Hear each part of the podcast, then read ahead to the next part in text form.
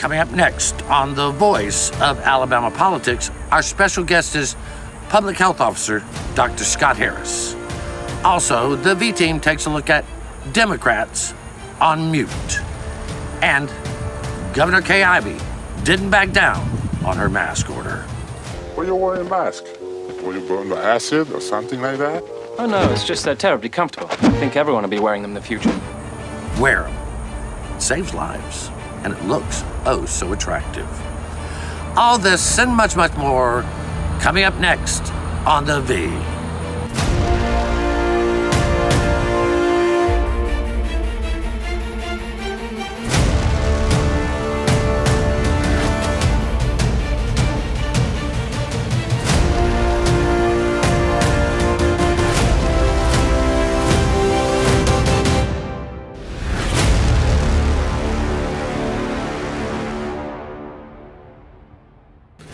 Welcome to the voice of Alabama politics, where we tackle the tough issues so you have the hard facts.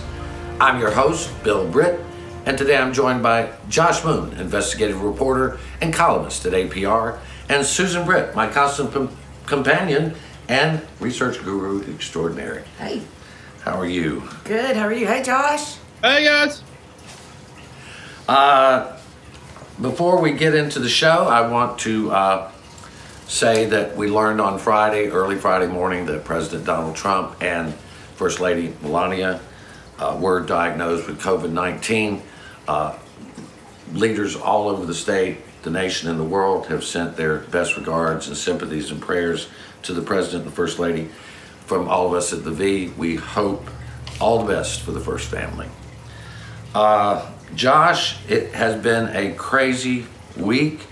We had a debate that could be called Is that what nothing less it? than Is that what we're calling Ex- it a debate? Okay. well, it was extraordinary. If if if, if a debate team at Harvard and Yale uh, had one of those, they closed the schools down. But we did have one. Uh, President Trump has nominated uh, for uh, Republicans a very appetizing uh, Supreme Court justice, and for Democrats a disaster.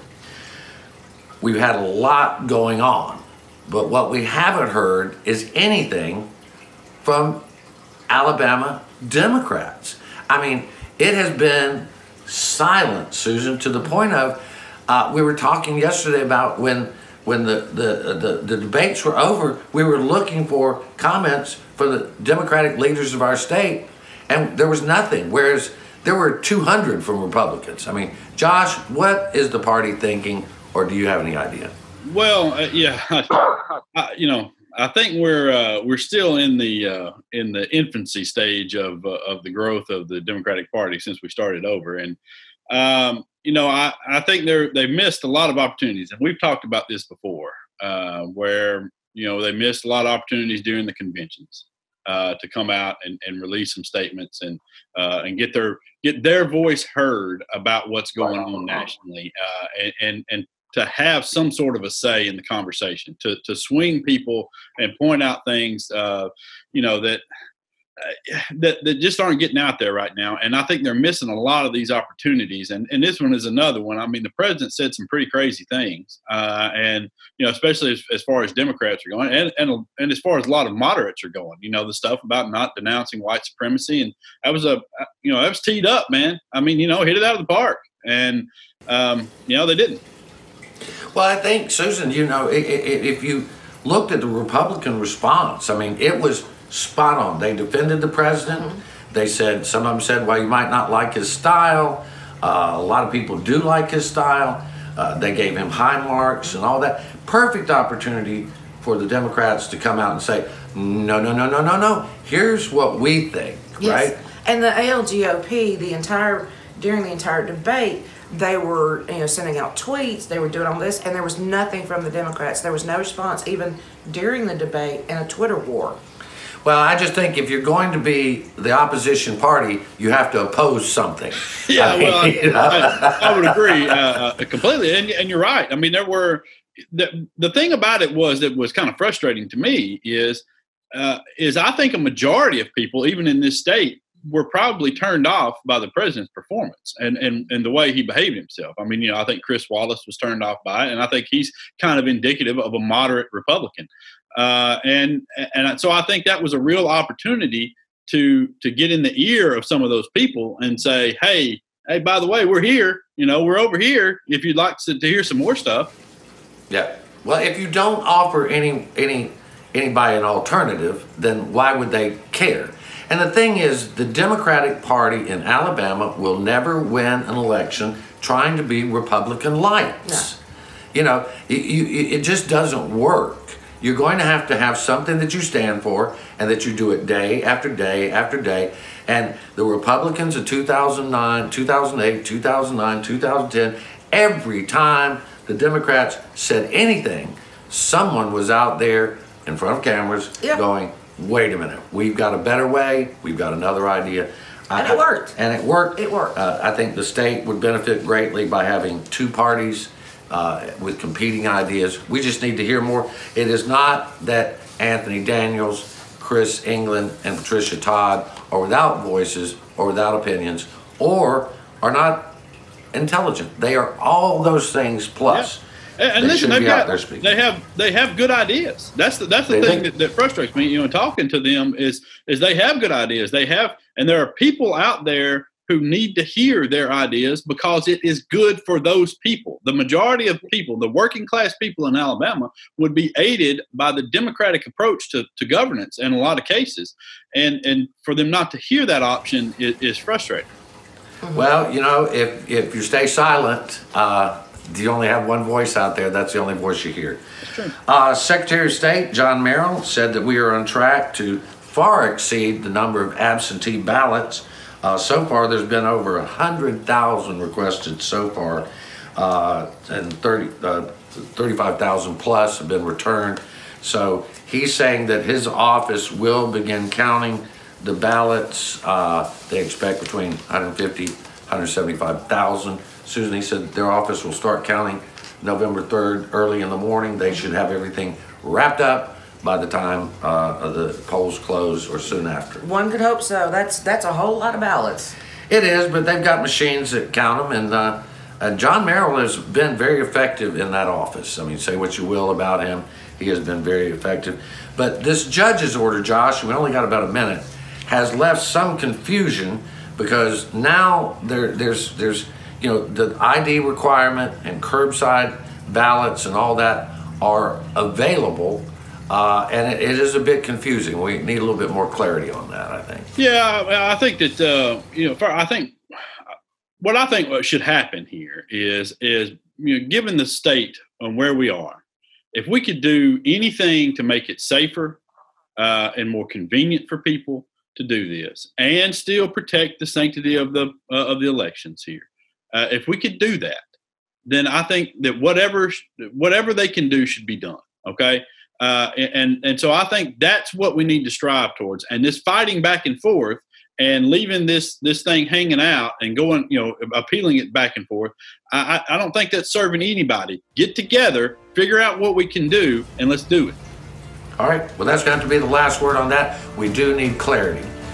You're watching The V, the voice of Alabama politics. Our special guest today is Dr. Scott Harris, Public Health Officer. We'll be right back.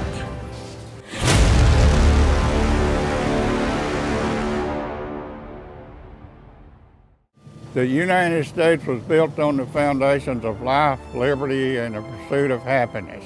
Millions of people have defended these pillars of our democracy.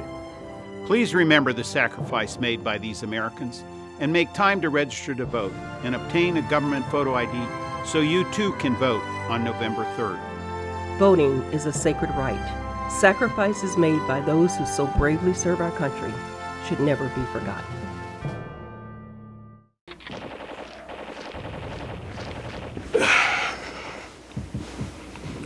Hey man, what are you doing today? Um, playing the game.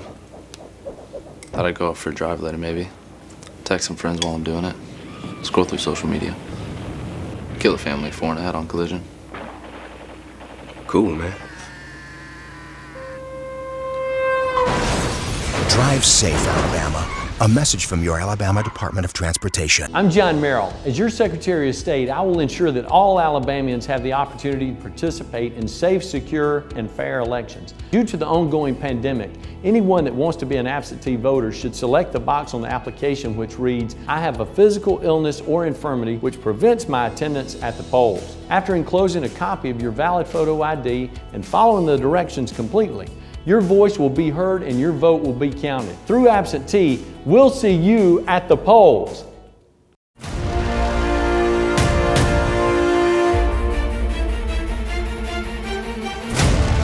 Welcome back to the V, the voice of Alabama politics. Our special guest today is State Health Officer Dr. Scott Harris. Dr. Harris, welcome. Thank you for having me. Good to see you. Good to see Good you. to see you.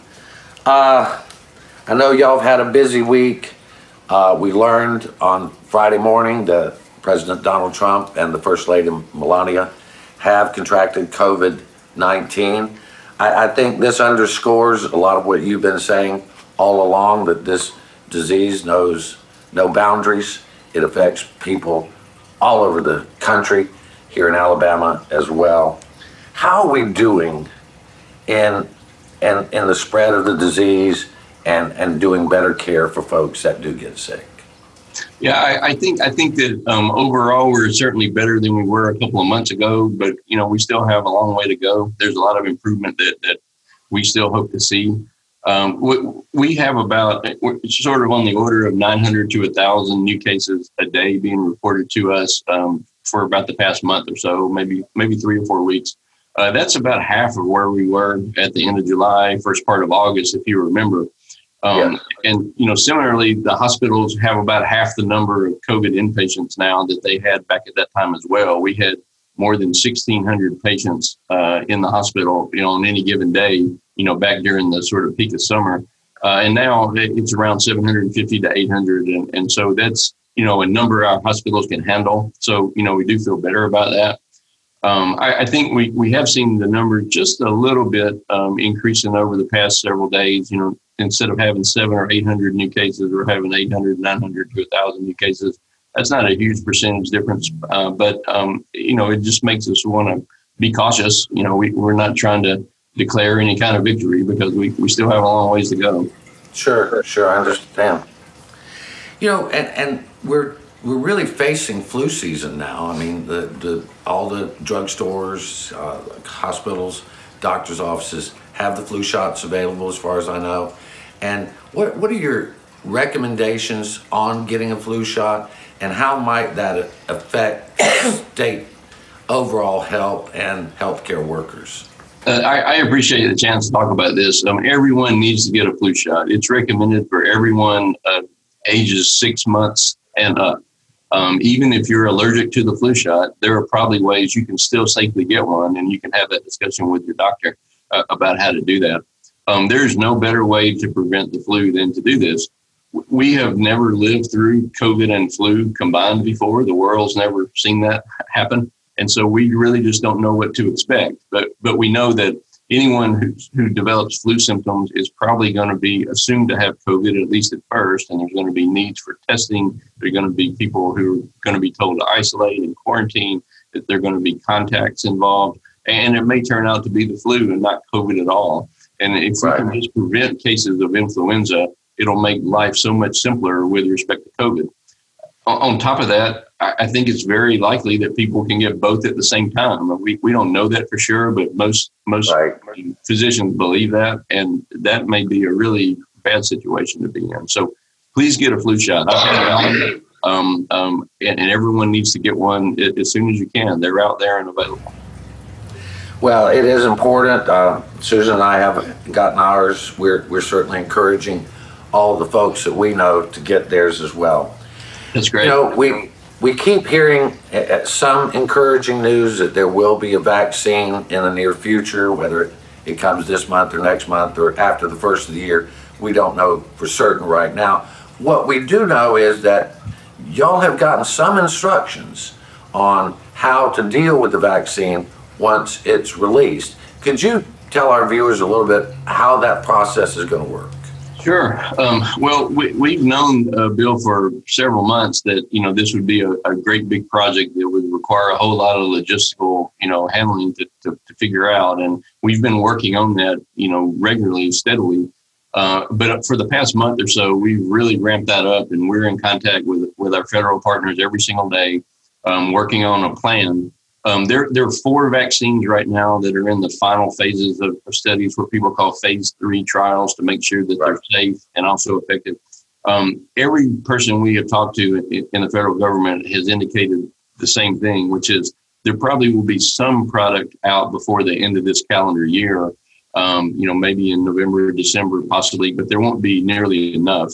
Uh, and it'll be the spring or early summer before we see large amounts of vaccine what will be confusing is there will probably be multiple vaccine products that all come out around the same time, and not everybody will be eligible to take every one of them. Uh, you know, for example, some of these vaccines have trials where they're studying them in people who are older only, and some of them are studying people um, who are younger but maybe have chronic health problems or maybe have immune system problems. So, depending on how those vaccines get uh, approved for use, um, you know, one vaccine won't be the same for every person. And, and, you know, whichever one you, you start with, you'll need to stick with because most of them are going to require multiple shots.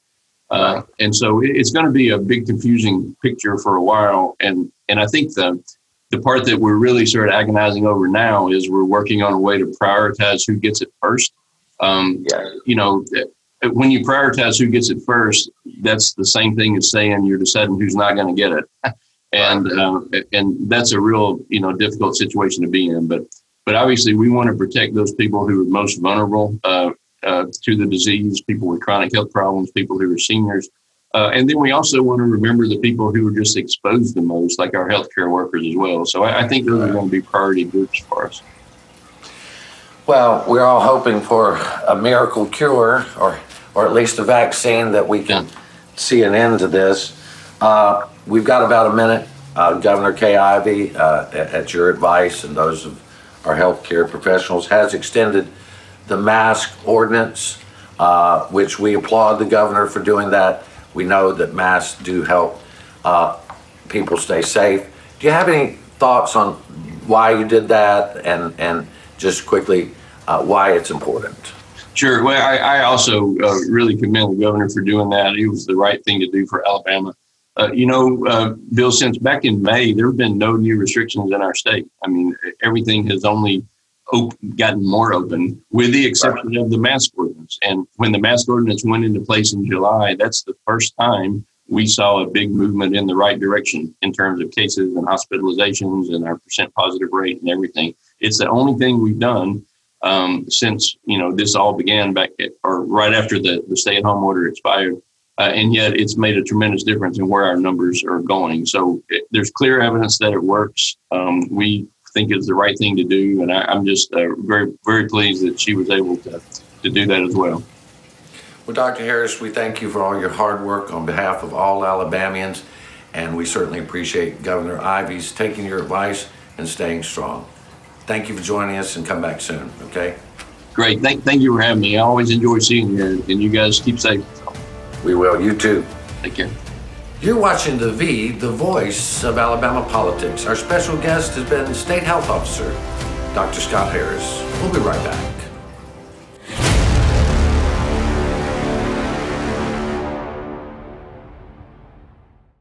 As we celebrate 100 years of women's suffrage, we reflect upon a time when we could not register to vote nor hold public office. But now we have the privilege of representing the people of Alabama in the state legislature.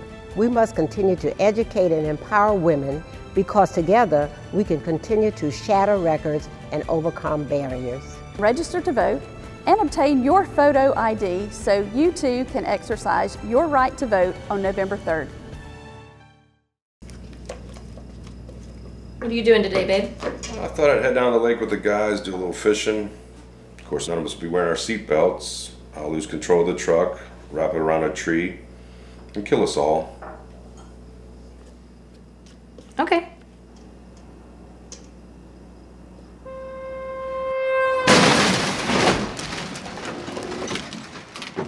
Drive safe, Alabama. A message from your Alabama Department of Transportation.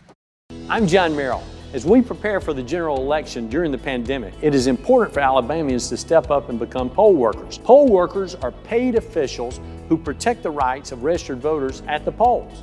Contact your probate judge to learn more or apply online at alabamavotes.gov. If you're 16 or older and enrolled in high school or college, you can apply to become a student poll worker by contacting your probate judge or our office. We'll see you at the polls.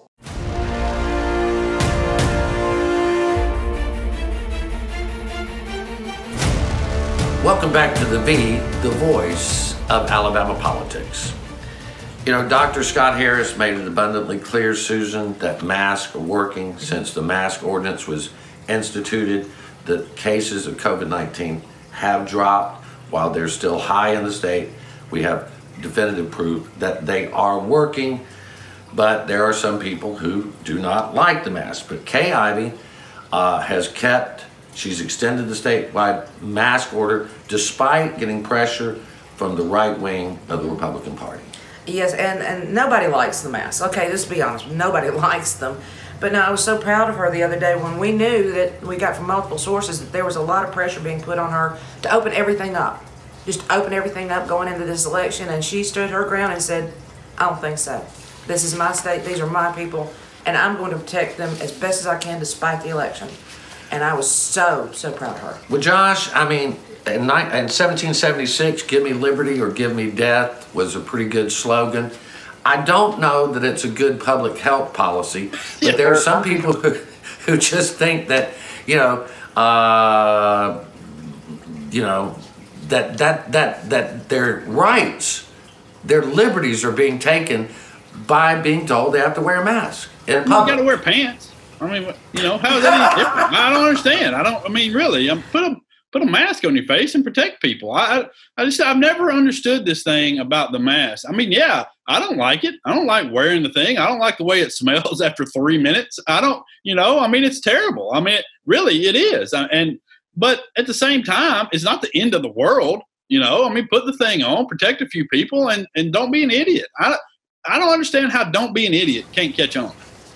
Well, I, I wrote a column the other day that you know said that you know uh, congratulating Gov- Governor Ivey for the order mask order, and, and talked about how this this is just basic science. It's it's basic decency to protect your neighbor, and that's what you're doing. You're protecting your neighbor and yourself to some degree. And I I got a, a, an email from a lady, Sue, who uh, said that the people who didn't wear masks would outlive those of us who did wear masks because of Darwin.